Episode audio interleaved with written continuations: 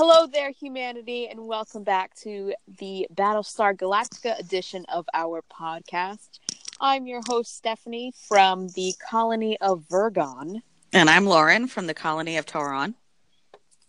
I'm Dana from the colony of Scorpia. And I'm Betty from the colony of Libran. I always expect Betty to say, and I'm Betty from Hungary. I know Betty from the colony of Hungaron.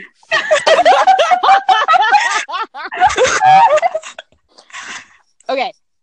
Episode 10, which I forgot to write down the title up for. The Hand of God. Okay, thank you. You're welcome. Um,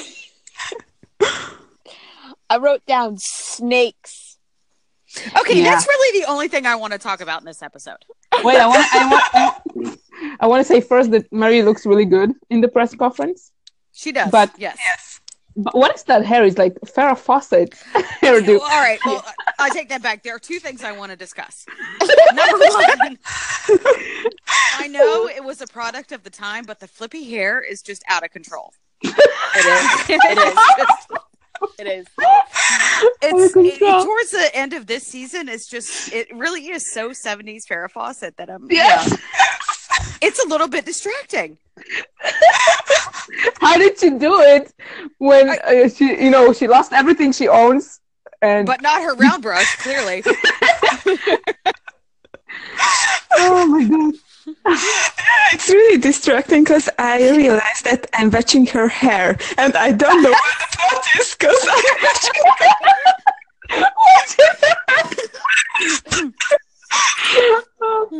I know. Well, what I want to know, and Lauren, you would probably know the answer to this because I have not watched any um like commentary or anything. Were those snakes when they filmed it real? Like, did she actually have snakes on her? Y- they did not mention that in the commentary, and uh, that's something I wanted to know too. My guess is probably not, but I- she may be far less of a chicken shit than I am. So who knows? I think I think they were real, and I think it's terrifying to do this scene. Oh, yeah, well, the stakes were absolutely real. I don't know if those were her hands or a stunt double. Oh, okay, yeah. Right. But all I can say is that if I were Laura Roslin and I were giving a press conference and I looked down and there were 12 snakes crawling over my hands, I wouldn't have just, mm, you know, kind of lost my train of thought. I would have screamed like a little bitch and run away. like how she didn't completely lose her shit is because she was me. aware. If she was aware that it's a hallucination. True. Even so.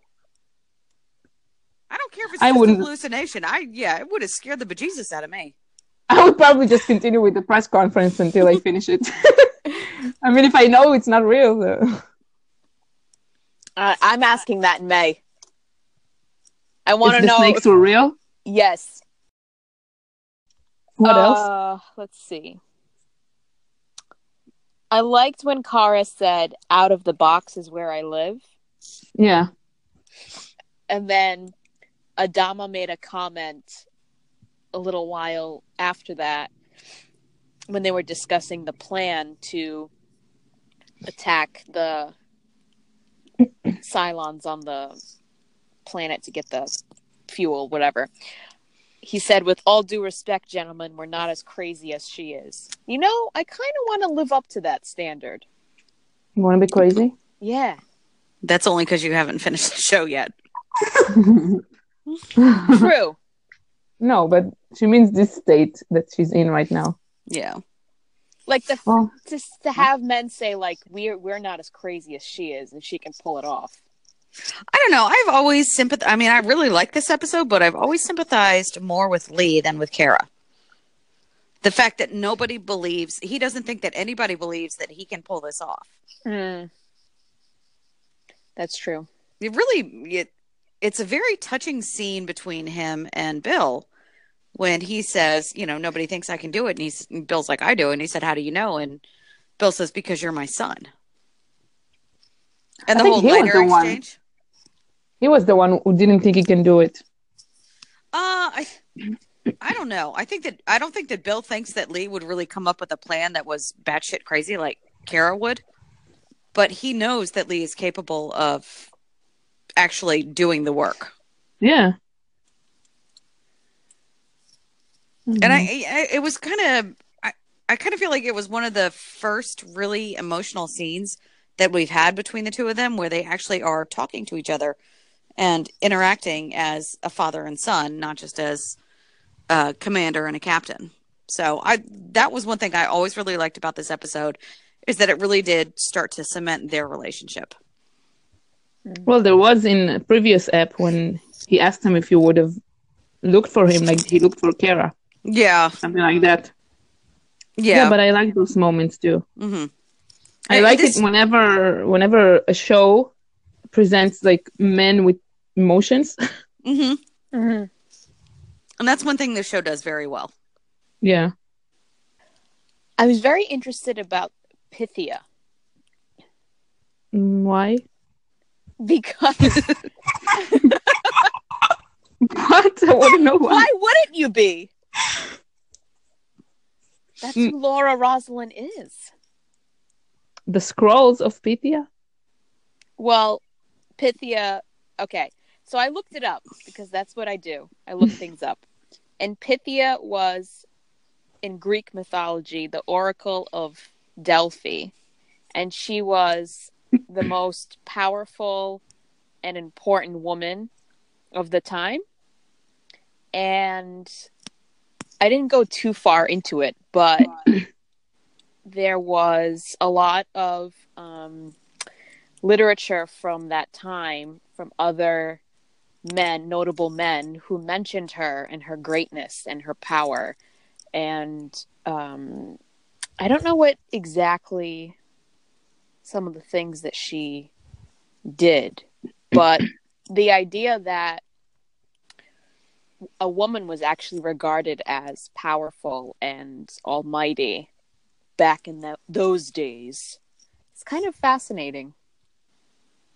hmm Well, there are plenty of strong women in Greek mythology. So that doesn't really surprise me. And the way that the show is written, it's not a um it's not a male dominated hierarchy Hmm. necessarily. I think I'm more fascinated with the fact that how did we lose that over time? Trump. As much as I would like to blame him, unfortunately, it happened long before him. So Yeah, you know, that's very true. Yeah. It's a that's a really weighted topic. Or do we really want to get into that? No. we, we have like Yeah. 40 minutes. We'll of talk course- about it offline. Yeah. the accurate, Interesting. the, We'll get back to that. the accurate story of that is in the first uh, testament, of course. The woman ate from the apple, and that's why we became second to men. Don't you know that? No, that's right. oh, plus we were also fashioned from his rib. Yeah. Okay, but like the fact that we're amazing just from a rib really goes a long way though. Like all we needed was a rib. Imagine if they used the whole body. Damn. Then we'd be hermaphrodites. We Only it doesn't make sense because because males are anomaly. It's well, anomaly. yeah, it's, it's well known that every fetus starts with a vagina and then uh, Yeah. the penis is formed with from some mutation. Yeah. Yeah, it's a it's a hormone blast that every fetus starts out as female and it's only the triggering of a certain hormone at a certain point in development that makes it male. they are mutations. Mm-hmm. That explains everything, right? It does actually. My world Explains just my dating clearer. life. What? Lauren. Said it it explains my dating life.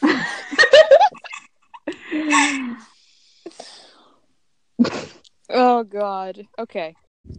Well, there's one thing about the actual operation that's that I started thinking about today.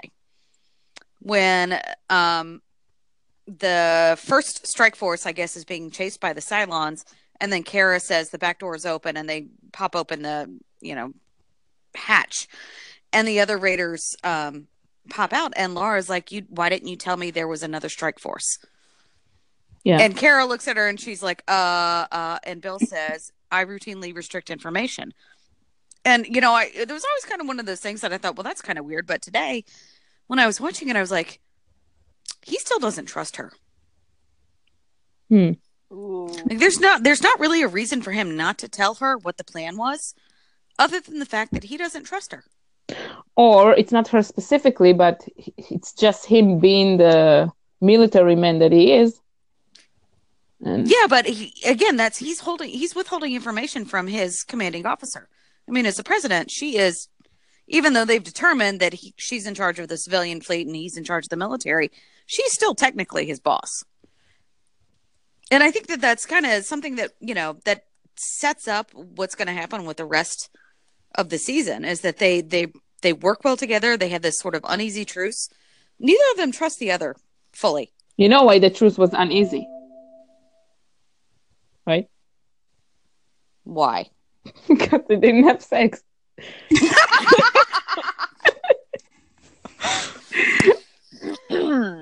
yeah, she could have, you know, she could have just banged the details out of him, but Exactly. Oh my god!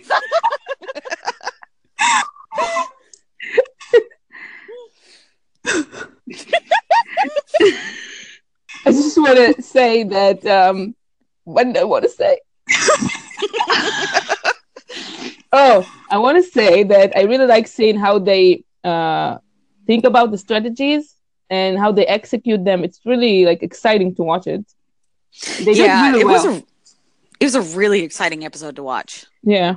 I wrote so much suspense. I was like, it was really intriguing to watch that whole Yeah. thought process and how things would play out.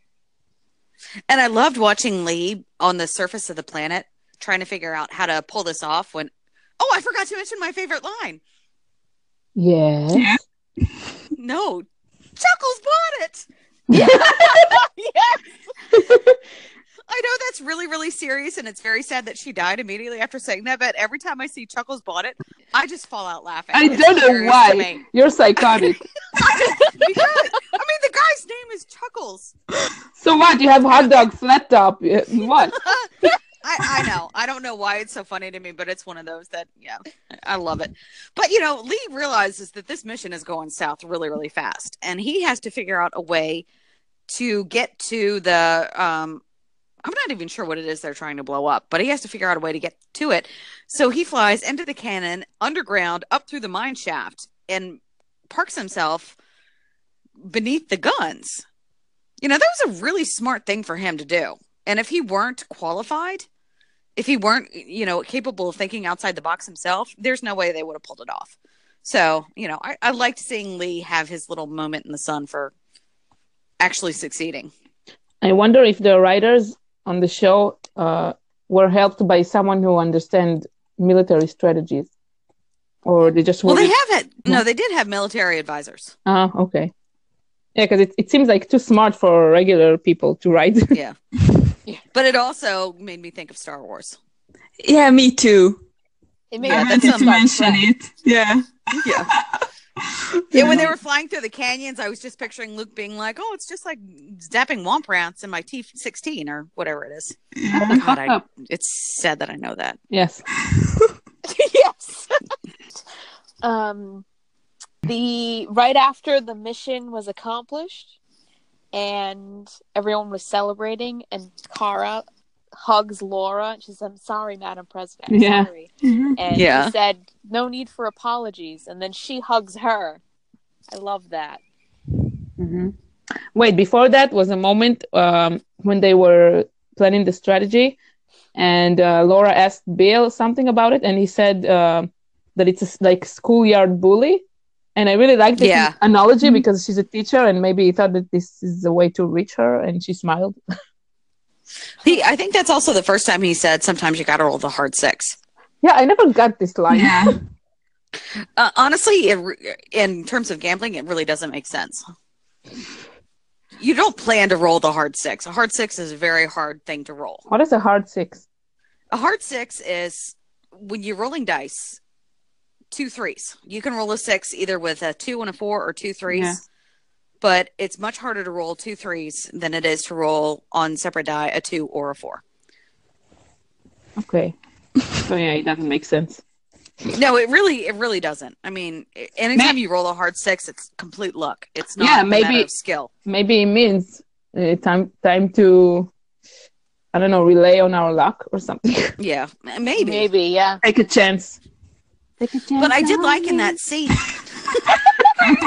the first in line. I'm still free. Oh, I love that song. But oh shit, what was I going to say before you distracted me with ABBA? Oh, okay, I remember what it is now. When they're talking, she's very matter of fact about the whole thing, and she says, "What, what casualties do we anticipate?" And I think Saul says it's going to cost us.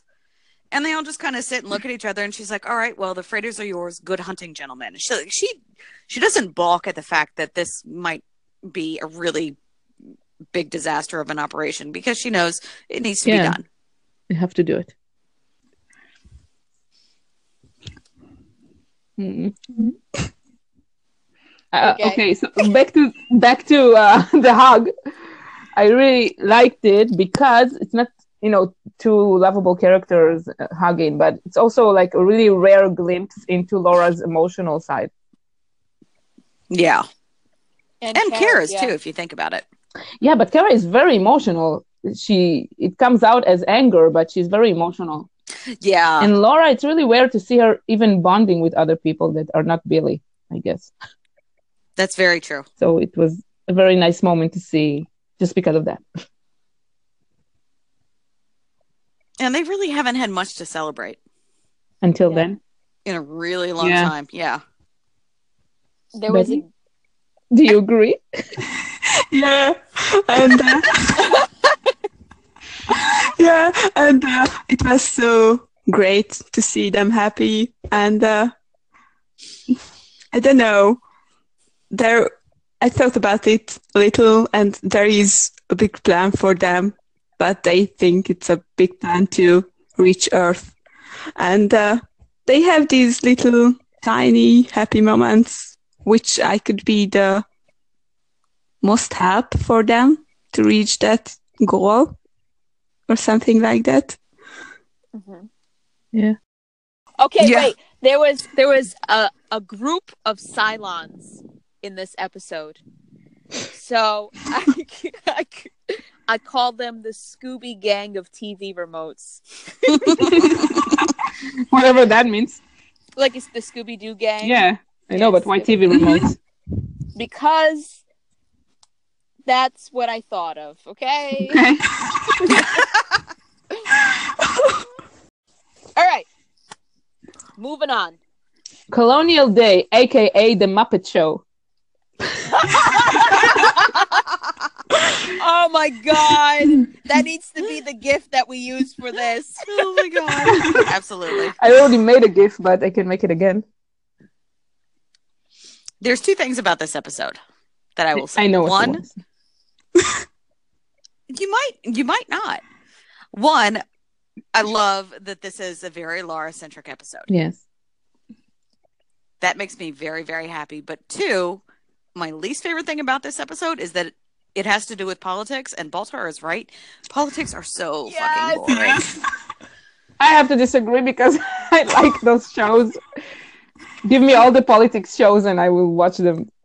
Well, no, politics shows are one thing, but when they when she's sitting there in the um in the great hall, I guess, and talking about the agenda, and Baltar's asleep, Oh like my. God. I would have been asleep I too. fucking cracked up dying because he is all of us. He's just like Yes, exactly. this podium and just oh my god. Mm, but the episode is, itself didn't revolve around this kind of talk. It revolved around the dirt in politics and assassinations. I don't know. For me, it was interesting.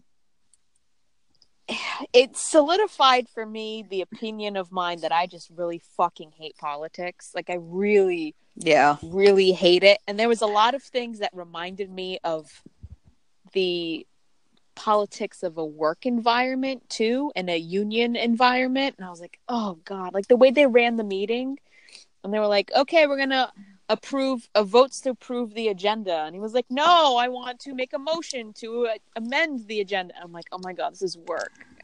yeah, it's all parliamentary Oh. procedure. It's so Oh fucking boring. I, I disagree, but okay. There was also one other thing that I thought was funny that it was the um, delegate from Virgon who nominated Zarek to be vice president. And as soon as that happened, I was I, I thought back to our little introduction Yeah. and how I used to be from Virgon, and I was like, "Fuck that guy!" No wonder I moved from Virgon. Steph, you need to move to. I, I went as soon as he nominated him, I was like, "What the fuck?" I'm But then the best part is, if you fast forward to the end when she's reading through the ballots, she's like, "Tauron votes for Gaius." Baltar. I was like, "Fuck yes!" That's right. Well, they don't mention even one Scorpia, so No, they in the don't. entire show. I, I was so Can mad just- at the Virgon delegate. I'm sorry. I just want to ask, who the fuck is Wally? Yeah. Like, where did he I mean, from? how did he survive? That's what I want Listen, to What? Mo- know. What? what? What? What? Well, apparently he's, uh, you know, a political operative from back on the colonies. But how the hell did he survive the genocide? And where did he come from all of a sudden? Uh, beats the shit out of me.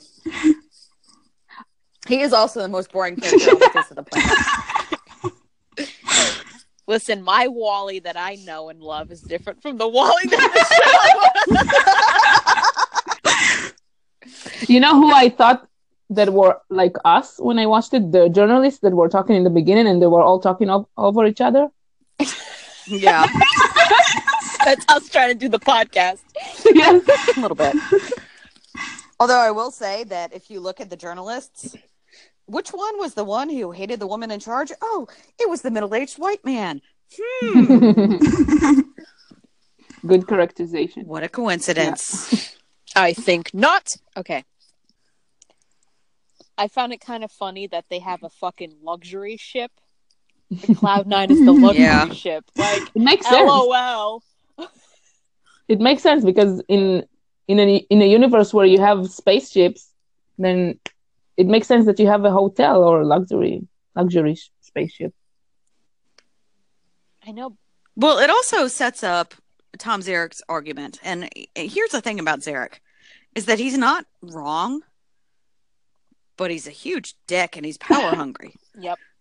So, you know, I, it, for me, it's kind of hard to deal with his character because I don't disagree with what he's saying, but I disagree with how he does it. And I mean, he says at the end, Oh, I didn't kill Valance. I wonder who did. No, you don't because you sent Ellen to find him and kill him. You think Ellen killed him? No, I think that she found out where he was Yeah. and reported it back Mhm. so that somebody could kill. No, I don't think Ellen was crawling around in, in vents. No, absolutely not. Well, she is a Cylon. yeah, but she doesn't know that yet, and and neither does Steph. we already talked about it in the previous podcast. No. I believe he was written to be the kind of character where you don't love him, you don't hate him, but his actions make you think. And sometimes your thinking is not always what you want to think. like it's it, it causes he causes conflicts to people, like Yeah. to viewers. And he's he's very much set up to be a political foil for Laura, but not in a very, I guess, ideological sense. Ideological sense. Politically and I guess probably philosophically, they probably think very similarly. Laura's not a conservative person. Right. And neither is Tom. He's just, you know, ultra liberal and kind of bomb happy. Kind of. I think he did blow Well- up that building, if I'm not mistaken. He, he- okay, technically, yes, he blew up a government building. Um, but yeah, it's not like they're set up as like a you know Donald Trump, Hillary Clinton figure. They're they're similar in a lot of ways. Laura's a lot more practical, and Tom is a lot more idealistic. Well, they wouldn't. And it's very hard to. What? Go ahead.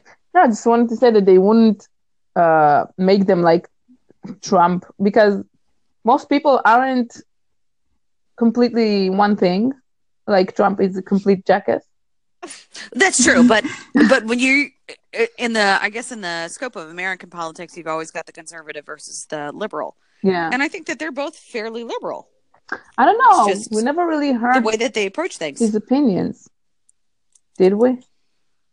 Well, I think if you're going to blow up a government building, that probably means you're you're You're a liberal? liberal. What do you say to him? Uh, but he, a lot of the things that he talks about about the common man and you know trying to i guess win freedom for his comrades on the prison ship that's that's pretty liberal talk it's not that's not something a conservative says Mm, yeah, but I, I don't believe him when he says that. Maybe when he was young and he was a terrorist, then yeah, he really believed. What's so funny? Right, even George is laughing right now. Like, What? i don't know it's just, I- it just sounds so funny when you say oh you know Yeah. Woody was a young idealistic little terrorist Excuse me, but where I come from, it's a regular thing. i know I know i it know it just it just it, i can't even explain why it was funny just trust me it was funny it's okay. I'm glad my harsh reality makes.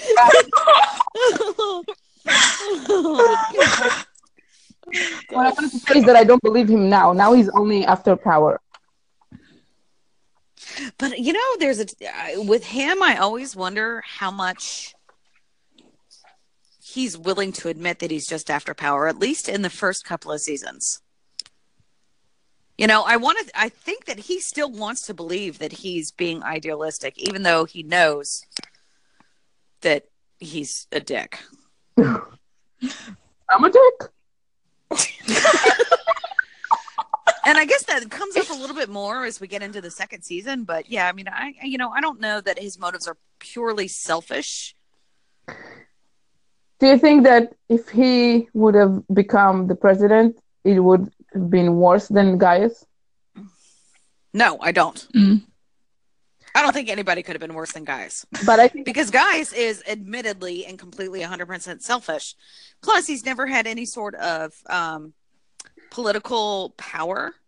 So he doesn't understand the weight of that. At least Tom Zarek, when he started off as a young idealistic terrorist, he, he was doing it for political reasons. You know, he really understood the struggle. Yeah, or but I he think, thought he understood the struggle. I think it would have uh, made it a dictatorship. I don't know that it would have for him. I think that's kind of the antithesis of what he believes in. And I think that that's why things went down the way they did later on in the show because he's so opposed to a dictatorship. However, I don't think that his idealized version of a democracy ever would have flown either because I don't think he really understands how much work there is involved in governing. I don't think he really was against dictatorship. I think that once, if he would have become a president, once people um, like rebelled against him, he would have had him killed or something. Oh, that's probably true. Yes, but in his mind, it wouldn't have been a dictatorship. Would have been a dick. That's it. Yeah, well, also true. That should be a, a name for the patria- patriarchy, dictatorship. Just got to add the letter K in there, and it's perfect. Yeah, exactly. Let's talk about the dance. Oh yeah. Oh my god. So let's dance before he fucks her up. Her and not the good kind either. Now, I love when uh, I love their whole exchange and the whole. um when he starts And- dancing in the spot. Well, I'm not there yet, Donna. I'm sorry, did you not get off yet? I didn't get off yet. I wasn't even close. Okay. I gotta, I gotta have the conversational foreplay before I get there. Okay, start. I- I'll wait. I'll hold on. When she says in war you can only get killed once and in politics it can happen over and over again and he says you're still standing and so are you i feel like they have this moment of intellectual and power equality that's really nice and then when he says and i can dance and she looks at him like "Eh, the fuck? And then he does his little sway Yeah. i mean that's probably the last thing she ever expected bill adama to do and their dance, as adorable as it is, is also just kind of a little bit uncomfortable because they're both still trying to figure out. Like, I thought it was very interesting in this episode that the only interaction that she had with Bill was telling him not to be her goon squad, and then at the end, they're dancing together. So it's a very uneasy truce that they have, but it still is so fucking adorable. I could not stand it. Yeah. Are you done? Are you- so cute. The beginning of a ship. I think Okay. the beginning was the first app, the miniseries. Oh, and one last thing that I noticed in the episode when Laura said, "The devil you know," you know who? Yeah. it Yes, I reminded me? wrote that down. Yes. Okay. Episode 12 and 13 Kobol's Last Gleaming, parts 1 and 2. Okay, my favorite thing was plating. yes. Yes! really. I loved it. Any scene with Laura, Six, and Gaius Yeah, this whole is just thing. amazing. I love the way they wrote it so that when he answered, he answered both of them. Yes. Yes. Either you, either here, either in there, and they're both looking at me like, the? And the whole time, Billy's just sitting over there on the side. going, "Who what is wrong with this guy? Yes! And I, but my uh, that plaything is probably my favorite line in that scene. My second favorite I always say it with them. plaything. I, know, I did too. Losers. But my other favorite is when he's saying, "I don't know how you thought I could understand all this, whatever," and she just looks and goes, "You are a genius, are you not?"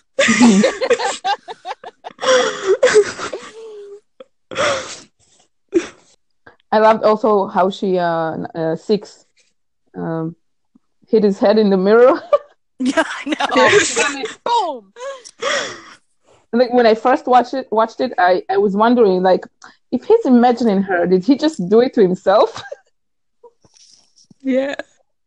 Not clear. Well, Did you see? Yeah. Sorry, I just wanted to. No, ask, did you see the Fight Club? yes, the movie. oh, Yeah. I love it.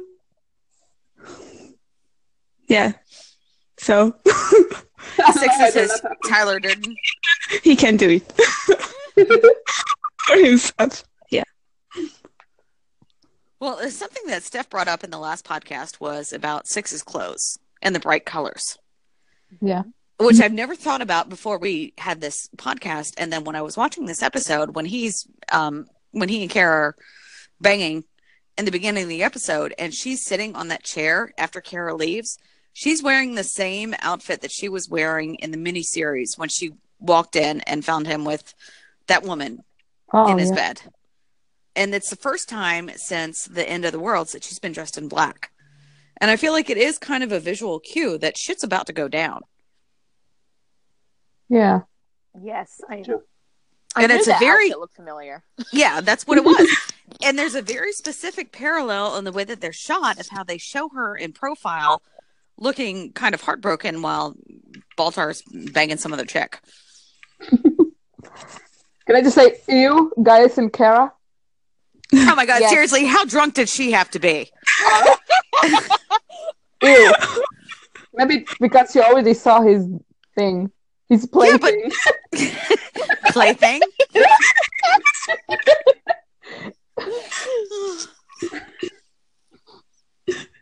Plaything? plaything jokes. oh god. Okay, another thing. The MRI, did it look familiar to anyone? Uh, I'm triggered all over again. What were these noises? It's me think getting you just gave triggered. Steph some cardiomyopathy right there. Oh god. Too bad she Wearing didn't have socks. She was not wearing socks. Oh my god. He had to do something original. We spent too much. Jesus Christ. You- we need to keep track of this because we can make a master gift post of all the parallels. yeah. Oh my god. I think Tumblr would kick us off if we try to overload their servers with all the gifts of James Duff stealing from Battlestar. Listen, No, that, that would be really nice actually. no, I when, know. I'm starting another list. There's a lot of lists we're starting. when it's complete, I will make it. do it.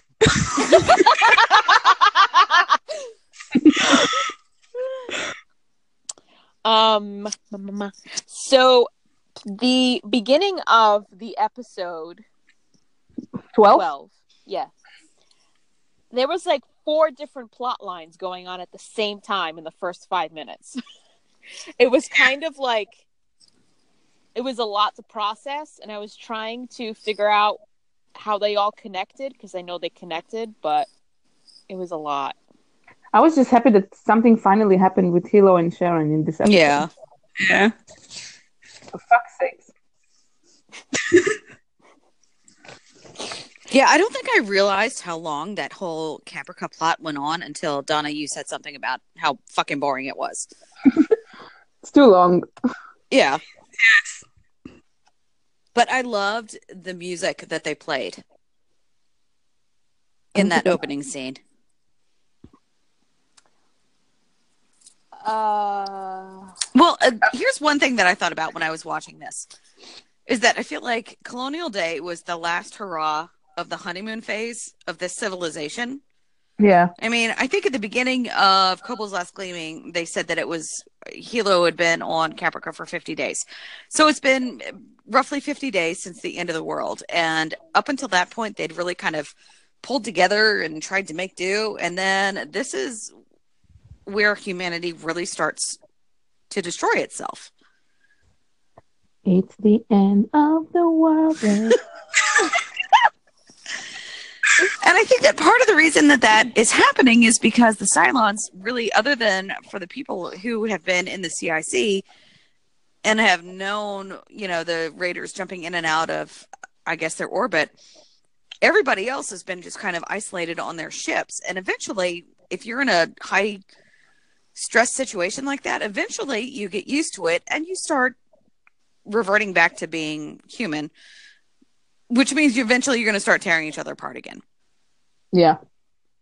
And I think the the metaphor for it is uh, Laura and, and Bill Yeah, And absolutely. next episode. I like So the why did- parallel. What?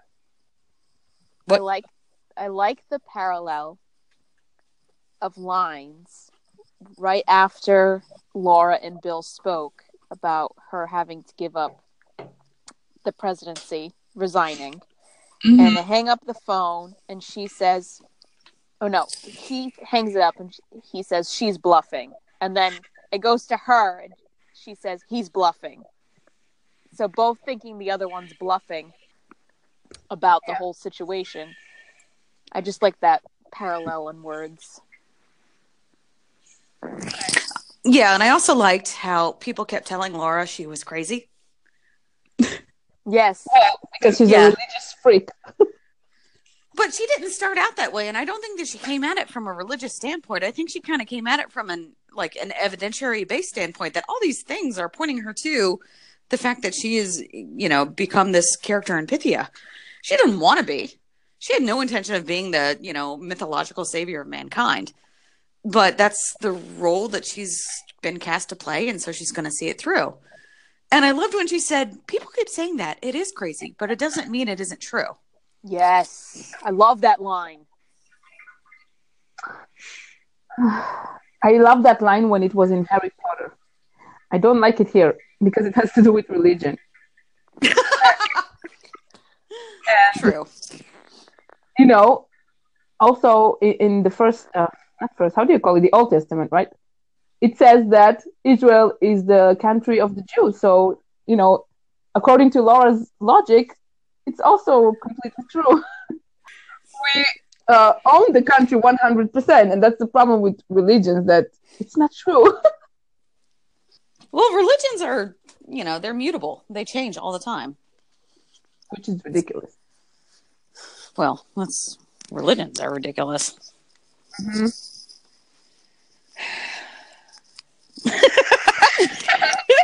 Check off another world weary sigh.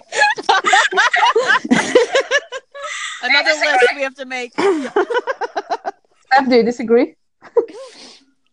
I I don't know what to think about religion to be quite honest with you. Do you accept Jesus as your savior? I never really understood what it means, but yeah. I don't know. I should say yes. I was brought up Catholic, and freaking Easter's tomorrow, so I should say Yeah, yes. you're going to get struck by lightning for sure for not saying yes. Yes, yes. I hope you signed up for that life insurance. I didn't yet. but anyway, um, I, you know, that's one of the things that I've always really liked about Laura is that she was not a religious person before all the shit went down. And it's very similar to Gaius not being religious, but they come at it from a very different approach. You know, I don't think Laura ever wanted this mantle being thrust upon her. And if she could have given it to somebody else, she she very well might have. Um, but with Gaius, anytime somebody says, or anytime Six says, you have to accept God, he does it and then immediately waits for reward. And what Laura is doing with the arrow of Apollo, it's not about reward for her. She just wants to make sure that the people who survived the Holocaust are going to live because she knows she's going to die either way. Maybe she wants a purpose for the last months of her life. Absolutely, she does. Hmm. But, you know, it's not a selfish purpose. right. And I don't think everything that people, that human beings do, is selfish. Because even people who donate, it, they need to feel good about themselves. So maybe it's a very I don't think that it's to see life. It, yes, Donna, it is a very cynical way to see life. Um, and there is definitely some truth in that, but that doesn't mean that the only motive is selfish. No, with, of course. with Baltar, usually with him, the only motive is selfish. He's all about how can me, you know, praying to God save my own ass. Whereas Laura is, you know, yes, she wants to find meaning. She wants to believe that there's some reason that she was saved. But that's not the reason why she's doing this. Yeah, I believe that Laura truly cares about the fleet for some Yeah. reason. I would just tell them all to fuck themselves. But there's definitely no one better than her to lead them. No? Agreed. You No, Oh, I absolutely, agree. I agree. I mean, just I agree. Um, Laura Roslin as a president, a person, a woman, a teacher, whatever you want to call her, she just carries herself with such dignity and integrity and poise. Like even the whole situation with the coup and how she stayed with what she truly believed was right. And she did it without bloodshed and without you know violence. And she just said when they came to get her and lee was trying to do pull off a mutiny which he was very stupid for trying to do that by himself um and she said everyone put your guns down. Let's go My hand is raised, and you can't even see it, but my hand is so raised right now. i'm glad you Waving raised your hand the for the air. teacher yes. yes. yes. Call me, please, please, please. I actually thought that that was very. Or, well, there are two things about this episode that I think set up Laura as a, a, I guess, a mother figure. First is Billy telling her that she's crazy and that she's going to um, invoke civil unrest and possibly a civil war, and she lets him have her say, his say mm-hmm. and just says, okay, that's fine. And then asks him to get Kara for her. And as he's walking out, after he's told her he thinks she's going to bring about the end of their civiliz- civilization, he says, well, can I get you some more water? you know, they have a, even though he's telling her she's fucking wrong, he respects her and she respects him. And they just let it kind of go with that. And he still stands by her, even though he thinks what she is doing is very wrong. But then when they do board the ship and the Marines and the president's guards are holding guns against each other, Laura doesn't tell them to back down until Lee pulls a gun. Yeah. And I really wonder if he hadn't tried to stop Ty, if he had tried, if he had just done his duty as, uh, you know, a subordinate of Ty, would she have stopped it? I really don't know. hmm. but you know that uh, putting lee into that it's that's a big risk of for her human capital somebody that she really really cares about and she wouldn't she did not want to see his bloodshed. She didn't want to see him put in a compromising position that she knew he probably could not recover from. I mean, I don't think she really cared if she got thrown in jail. But to see him sacrifice himself for that, I don't think that that was something she ever wanted. Yeah. There was a, a moment uh, when they talked on the phone, Laura and Bill, and he said uh, he wanted her to uh, give up her position, and she said no. So I calmly, love that. so calmly, like I what- love how do you it. control yourself like that? I know. She didn't even argue. She just said no. Yeah, Oh, and I liked, uh, I don't know who said it, maybe Bill. Uh, if she can turn Starbuck against us, she's capable of anything. and Mm-hmm. like, she's dangerous as long as she's present. Yeah. Yeah. I still think that the only reason why this whole shit happened is because they didn't have sex. Listen, Yeah, I like look I at said, this. they could have banged it out. They honestly this is like foreplay to them i uh, this is what i'm seeing right now this is like foreplay to them Well, here's my opinion on this. Like the put her in whole. Oh my god! yeah and I- i think that yeah I, I honestly i agree that that is totally foreplay i think that she had an exit strategy and he had a plan to undercut her nobody ever expected bill to get shot and that completely ruined their whole sexual power struggle that was going to end in spectacular prison sex i mean it was going to be so fucking scorchingly hot and then sharon comes along and shoots him I'm and sorry, ruins it for everybody. She had an exit strategy, and he had an entering strategy.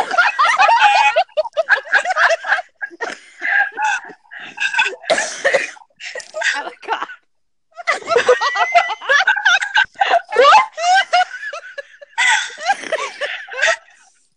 oh, jesus christ.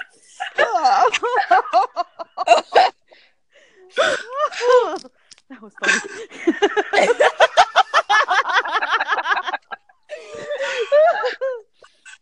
Oh my no,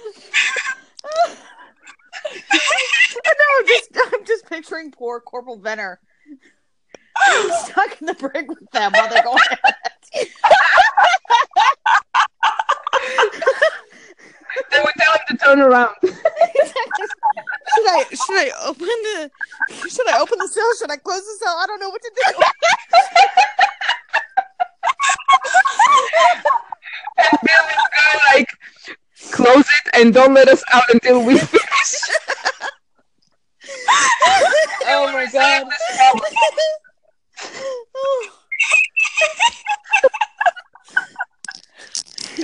it's all about diplomatic negotiations, I guess. Operation going on in there.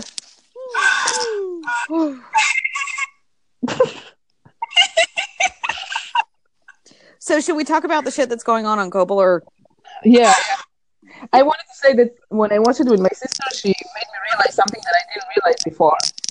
Because uh, when Kara and Six uh, got into this long fight, I I didn't understand why Six was so enjoying it so much.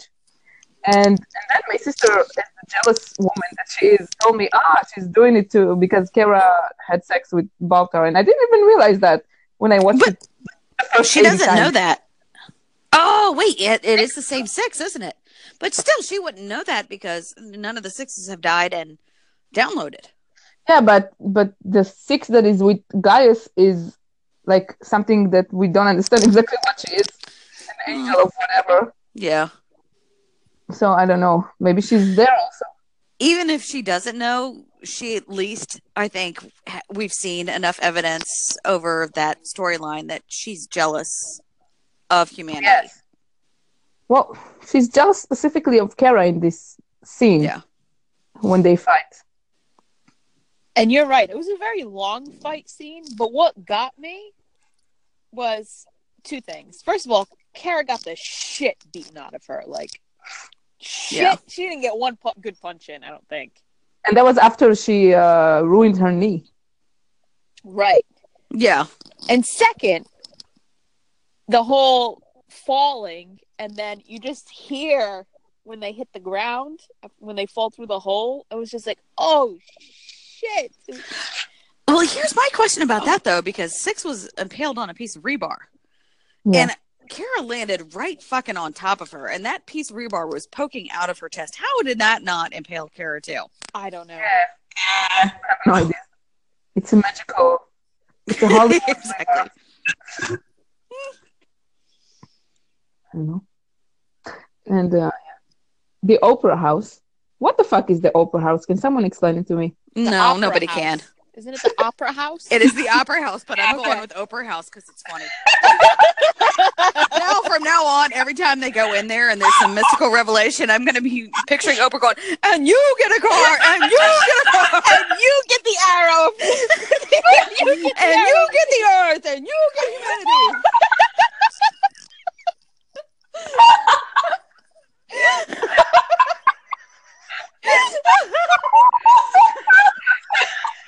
That's okay. Make fun of my accent.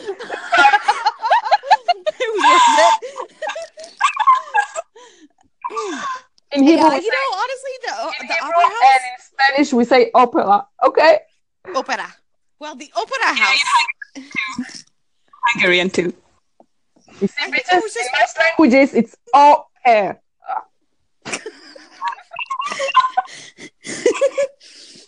Get a language, and you get a language.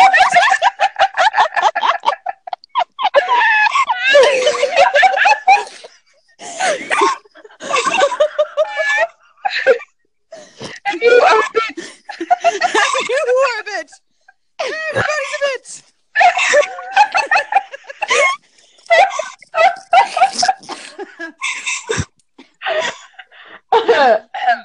Okay, but seriously, no, they had no idea what they were doing with the Opera House when they wrote it. yeah, Like I- they came back to it in the fourth season, and we're I knew the commentary on the DVDs. Ronald D. Moore was like, "Yeah, we finally figured out what to do with the Opera House." I was like, "Bitch, you introduced that at the end of the first season, and you didn't know where you were going with it." But no, they had no idea. I tried to think maybe the opera house was a metaphor for something. But I couldn't understand it. Can we talk about Cylon Anything else? Sharon? Sh- Sharon. Uh, first of all, why is that bitch pregnant? That I oh, I hate that does that bother you? storyline. Well, you, I think we've talked about this before. Like, how the hell did she wind up pregnant after two days? Two days. I don't have a problem with the storyline once they get off Caprica because it's so annoying when they're there. Well, yeah, and at least in this episode, Helo figures out what the hell's going on. yeah. Yes. Because before, I mean, I think he really thought that they were just really lucky that they managed to keep keep escaping the Cylons. Like, no, dude, not even close. You are so not stealthy.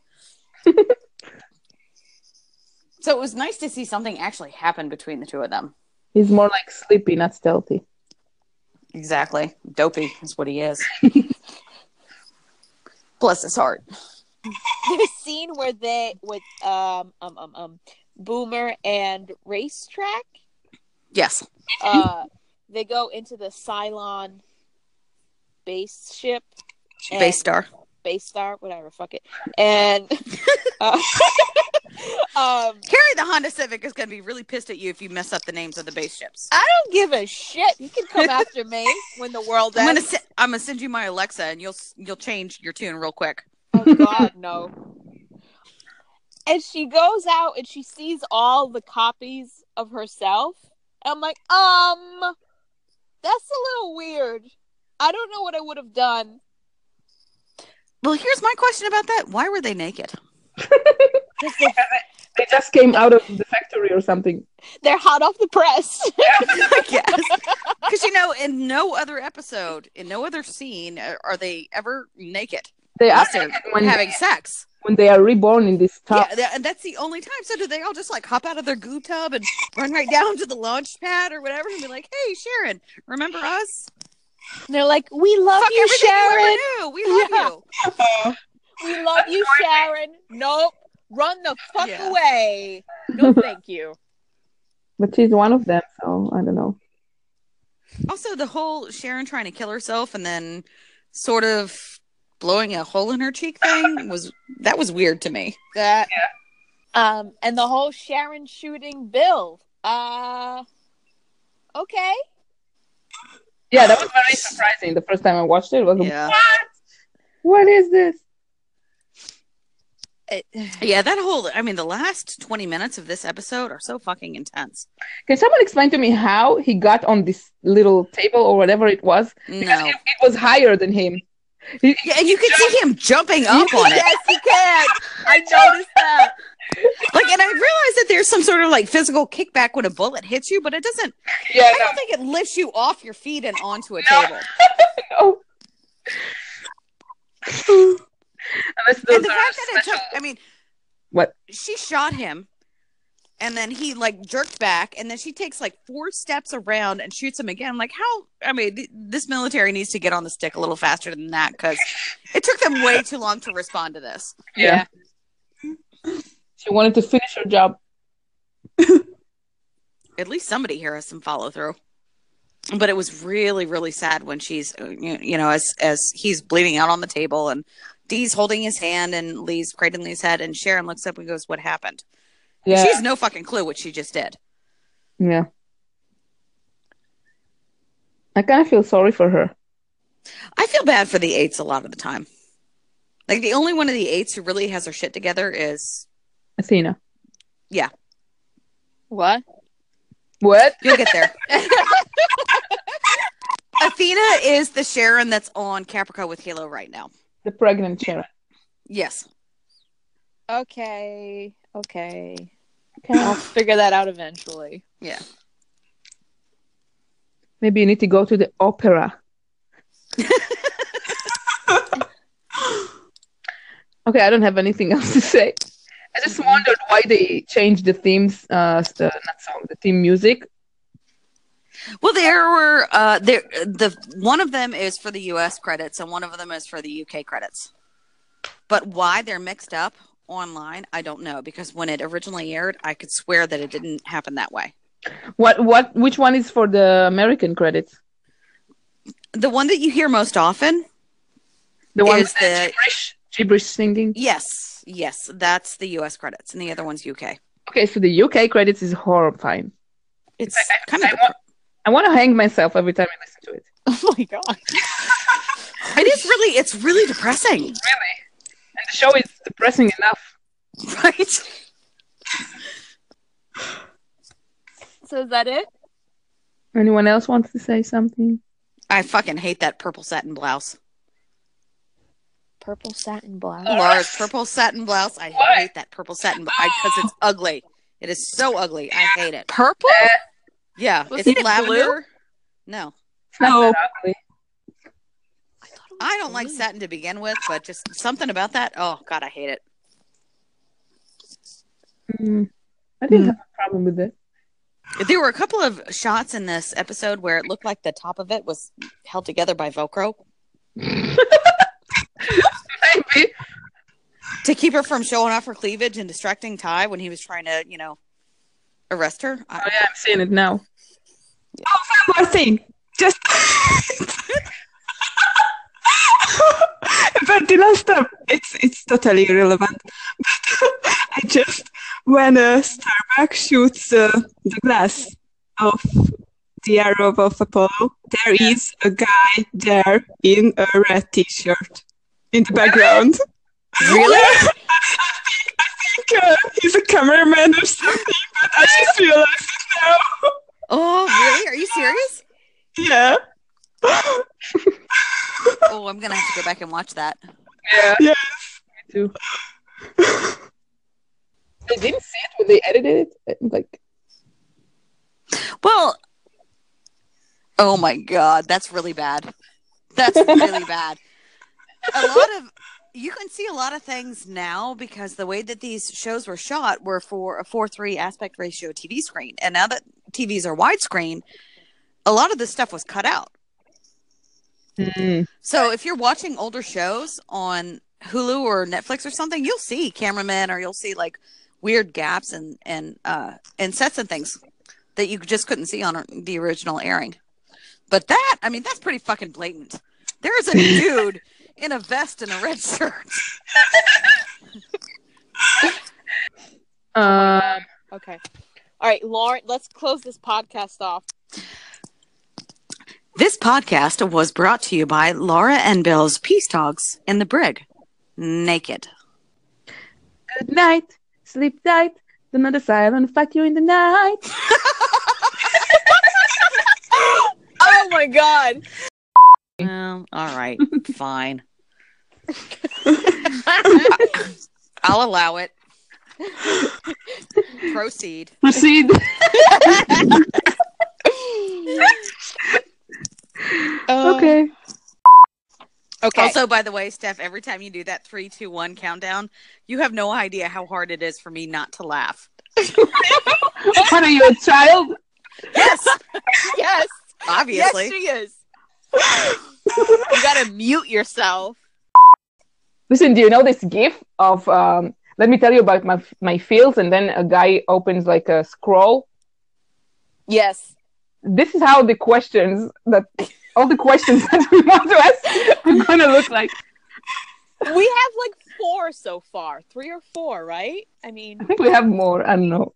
we have to keep a list and pick the best, like the top three. Go for Number one, what the hell was up with your hair? it.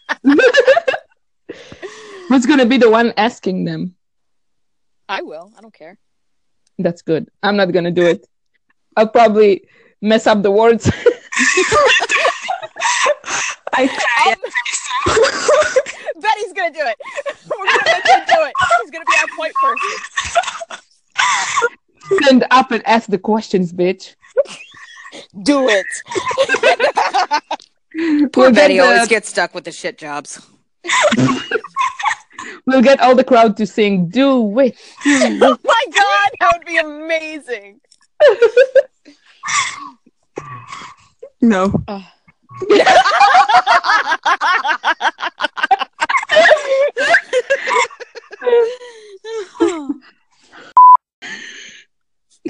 I just want to say, say, Shay. just want to say. I just want to say. ah, sound like a southern man. hmm Why are you laughing, And I love that for as much as Betty? Betty's bloodthirsty. Betty, why are you laughing? I don't know. Psycho. yeah, I know. Oops. It was you. yeah.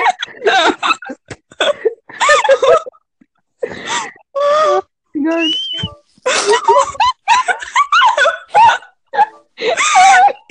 It was George. George, Cut down, dude. Free speech, George. It was my chubby finger. I'm sorry.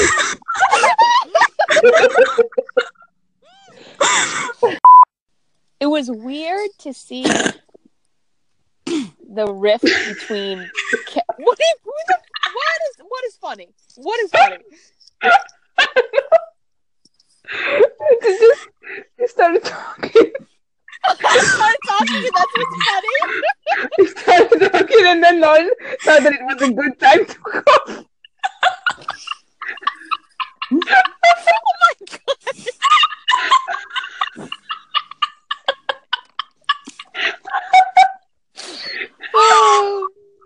god! okay. All right, Chuckles, relax over there. Don't make Chuckles buy it.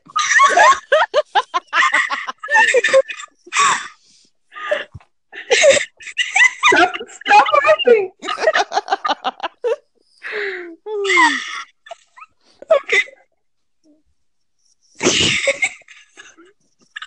Okay. This Betty, is sit in the corner.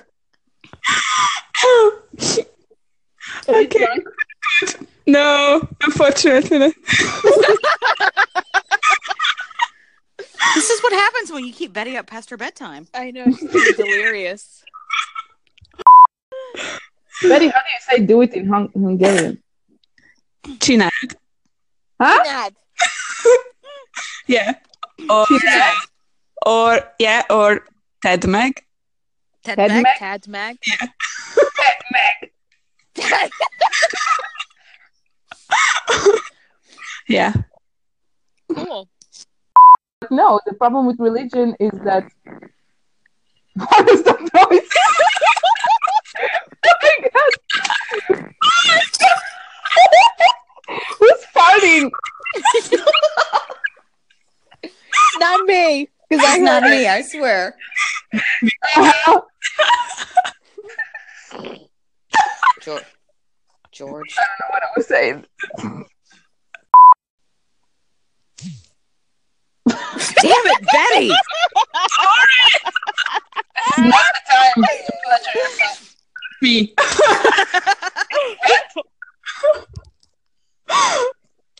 What? I just heard you say. "Eh." Something How did you know it was me? Oh, you're the only one with, uh, vi- with the vibrator during the podcast.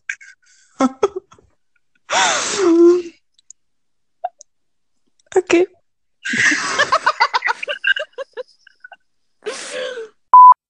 Well, it was it was called the Opera House of Delphi, I think. And No. Delphi No? No, Delphi was the. I swear it was. no, the opera. That no was like no, no. Exactly. No. No. no, she said it's like the opera house in Delphi, but Delphi is a neighborhood. Where? I swear it's called the Opera House of Delphi. You really want to argue with me about this? No, we don't have enough time. Bless his heart. oh, he Plus what? I said, bless his heart. Oh, I thought plus the sword. Plus the sword.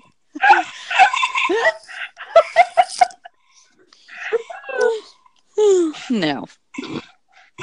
No. Yeah. It kind of seems like kind of seemed like they only had the female or the male of the Velcro, so it didn't hold up very well. Good way of putting it. Do you also call it female and male, or is it just in Hebrew? No. But it makes perfect sense. It How do you does. call It does. How do you call them, the two parts? don't think Velcro we do. strips. Yeah. They're gender fluid, Donna. Ah, We don't judge. but, but they but they're different. How do you differentiate? Like, The fuzzy say- put one and the Yeah, rough One's one. the, the give me one's cookie and one's fuzzy. It sounds like Muppets. Well, that's perfectly appropriate for this podcast. Yes, it is. When you Naked. say when you say pea stock, I think about pea.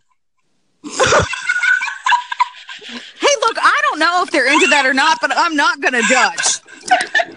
they're consenting adults. What's between them and Corporal Benner is just fine with me. The innocent bystander. Poor guy.